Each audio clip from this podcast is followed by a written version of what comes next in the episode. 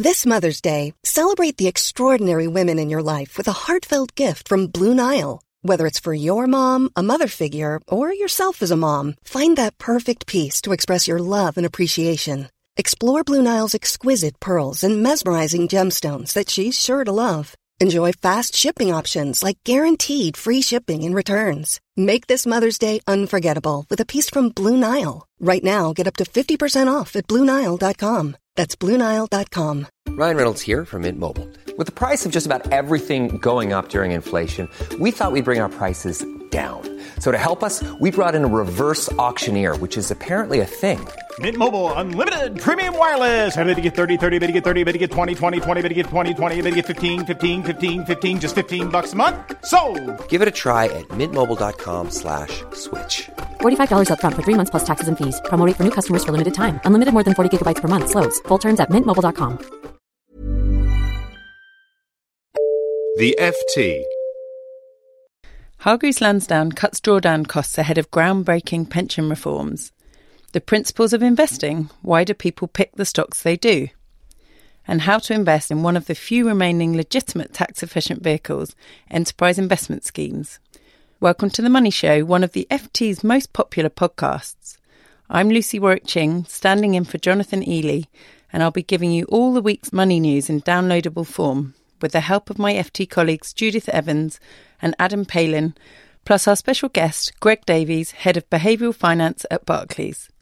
There's less than seven weeks to go until the most substantial reform of pensions tax and access rules in a generation comes into force in the UK.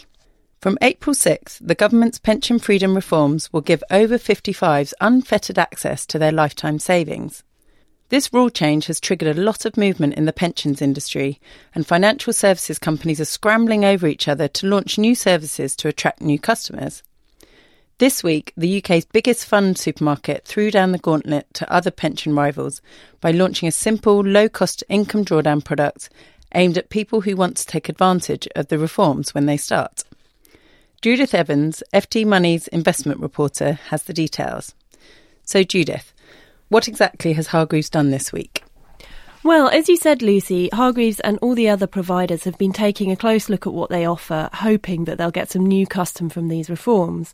Now, Hargreaves already offer um, flexible drawdown for people um, accessing their pension savings, but they've revamped that in the expectation that flexible drawdown type arrangements will become far, far more popular after the reforms. And the main thing they've done there is to cut prices. Previously, if you wanted to set up flexible drawdown, you had to pay um, 350 £54, including VAT. And then each time you changed your payments or, or took a one off payment, you'd have to pay as well. They've now ditched that, hoping, I think, that pensioners who are looking around, considering their options, will, will perhaps go for Hargreaves. And how does this compare to the rest of the market? Well, it's hard to say that at the moment because although we're quite close to the reforms, a lot of companies haven't really set out their stalls yet. And this is partly because the government has taken some time to put out the nitty gritty of what providers are supposed to do. However, we can compare Hargreaves with other direct to consumer fund platforms. It's now about the same as Fidelity personal investing, at least in terms of ditching those upfront fees. It's less expensive than Barclays Stockbrokers, another competitor, which is still charging £90 for setup and also has charges for a review of payments. Um, however, to get the full picture, you'd also have to compare the ongoing platform charges and also, of course, the charges on the underlying products. And why are they doing this? So, how important is the issue of pricing? Well, it's become a lot more important over the past couple of years um, since providers have had to set out their pricing instead of just taking money from product providers. Um, that's under the Retail Distribution Review. Hargreaves obviously think that competing on price is going to be an important aspect of attracting people's custom.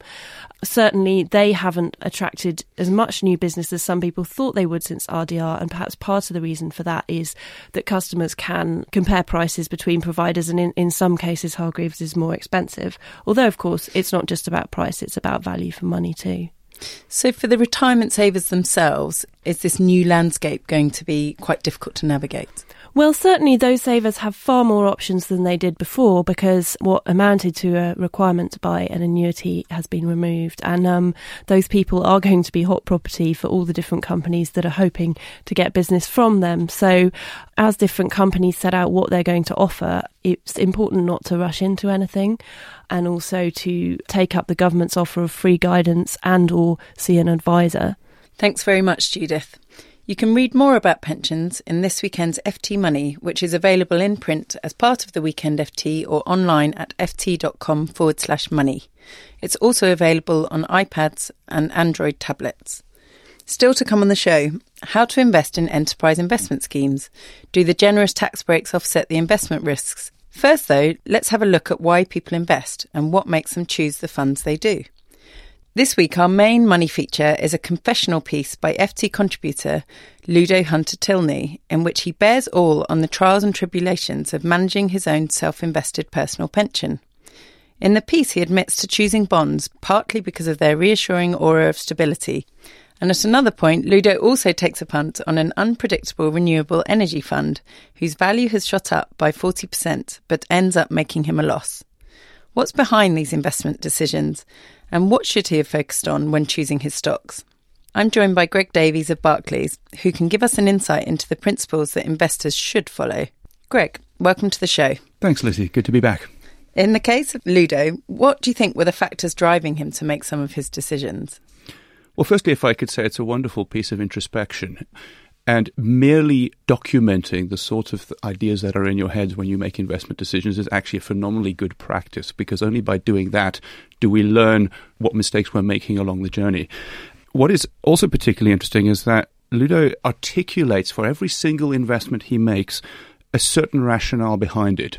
And really what he's doing is every time he makes a decision, and this is what most of us are doing, is he constructs a story for himself. He creates him, for himself an easily accessible rationale that if someone was to ask you, you know, why did you do that? You've got something to hand. And this is the reason, this is how most of us make investment decisions. We don't make decisions by making optimal trade offs between abstract notions like risk and return. We make decisions according to what feels comfortable to us at the time. And unfortunately, what feels comfortable to us at the time is invariably a good story. And good stories aren't always the same as good investments. And are there common mistakes that investors make? I know everybody's different, but perhaps if you can just run through some of the other common mistakes. Absolutely. The, the, the first one really is is not creating a safe environment for investing. So the first common mistake is nothing to do with investing at all. It's simply that people don't prepare enough. They don't insure enough against unpredictable things that can happen in their life. And as a result, they aren't in control of when to sell their investments. Well, we can think of people as investors as being passive aggressive. They're passive because most people do too little with far too much of their wealth. They, they have investable wealth, they're not sure what to do with it, so they leave it sitting in a savings account for year after year. And the second bit is people are aggressive because typically the money they do put into the markets, they are constantly dabbling with buying and selling, responding to intermediate emotional responses to the short term. And these things add up to cost. And what people are effectively doing is they're making decisions that enable them to buy the emotional comfort that their short term emotional self craves, but they do so at, at the cost of long term returns. And so, is there a set of rules that investors should stick by when making their decisions? There is. Uh, this set needs to be somewhat tailored to each individual circumstance.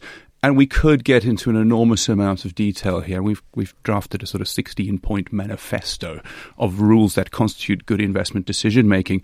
But broadly speaking, we can we can group these into a, a few very high level categories. One is create that safe environment to invest. Know how much you can afford to invest. Two is put it to work. Don't sit in cash for long periods of time, but do so, number three, in a diversified way. So, diversification is really the only free lunch uh, in investing. The most crucial thing, however, for investors, it doesn't really matter so much when you buy. What matters is when you sell. And it is absolutely crucial that you get to choose when you sell as an investor. And I mean that not just in the sense of having the financial liquidity to hold on through the dips, you also need the emotional liquidity to do so. So are you talking about, you know, people who are constantly monitoring their investments and every day they log on perhaps over a coffee and they see that their investments have gone down and yeah. I guess they get the urge to perhaps sell We as humans are loss averse. We dislike seeing red numbers. Mm-hmm. And the more frequently you look at your portfolio, the more red numbers you're going to see. It's, it's, it's quite simple. By monitoring our portfolios in the short term, we induce anxiety in ourselves and we make ourselves worse investors as a result. And so, would your advice be to not monitor them all the time, or just to hold fast to make stick by your decisions? Uh, both, not to monitor. Really, the overall piece of advice that I think is best is in investing, you want to make as many decisions as possible ahead of time in a planned and thoughtful way. So set up a program. This is my asset allocation, this is my rebalancing strategy. And what that means is the, the number of decisions you have to make from scratch in the heat of the moment is very slim. If you can also not monitor, it means you're not tempted to make decisions from scratch in the heat of the moment. So, really, put your wealth to work in a diversified way and leave it alone. Greg, thanks very much. On to our final item for today enterprise investment schemes. We're nearing the end of the tax year, and advisors are falling over themselves to market new products to higher rate taxpayers. But the opportunities for minimising tax have reduced in recent years as HMRC has scrutinised different products. EIS schemes are one of the products that HMRC doesn't frown upon, although there are concerns about changes to the rules. Adam Palin has been taking a look. Adam, what are EIS schemes and why were they introduced? Hi, Lucy. Well, enterprise investment schemes were launched by the government about two decades ago, and the purpose was to encourage taxpayers to invest in small UK businesses which obviously have uh, have problems often getting capital to get off the ground. Now, EIS schemes invest in all range of small companies. They can be tech startups, they can be established small businesses, and really it's across sectors. About half of money goes in directly, and the other half is invested via funds, which tend to invest in, in a portfolio of small companies. So I gather some people might be seduced by the tax advantages. Well, there's a strong investment case that's often put forward very vocally by managers of EIS schemes and by supporters of EIS generally, but often the tax benefits are high up on the priorities of investors. Now, reason for this you alluded to at the start, there are very few government approved ways, if you like, of investing tax efficiently. And EIS, to compensate for the inherently high risks of investing in small businesses come with very attractive tax benefits. Among these are income tax relief at 30% of your investment, uh, and that can be carried back to offset previous income tax liabilities from the, the previous year. And also, share disposals are free from capital gains tax, although you've got to hold these things for three years. So these are not a short term investment and they are not liquid. So this all sounds very attractive, but are there any risks? Well, one of the risks that people often highlight is the fact that you can't just dispose of your stake in a small company or indeed in a fund very quickly. They're designed to be long term investments, so you've got to be confident that you don't need your capital for um, for a few years. Now, there's also no income in the sense that, unlike venture capital trusts, which are another tax efficient mode of investing, there are no dividends that are offered. In terms of the investments themselves, the underlying investments, they are inherently high risk, and schemes should never be promoted as low risk investments. They are only appropriate for wealthy investors who have, in most cases, maximised their pension contributions, maximised their ISA, and only then should they really be advised to consider these things. And you mentioned that HMRC, you know, has been looking at other tax efficient products. I mean, is there any danger that they will clamp down on on EISs? Well, HMRC has always reiterated its support of the EIS scheme, and there is cross party political support for these kind of tax incentives to encourage investment into small businesses.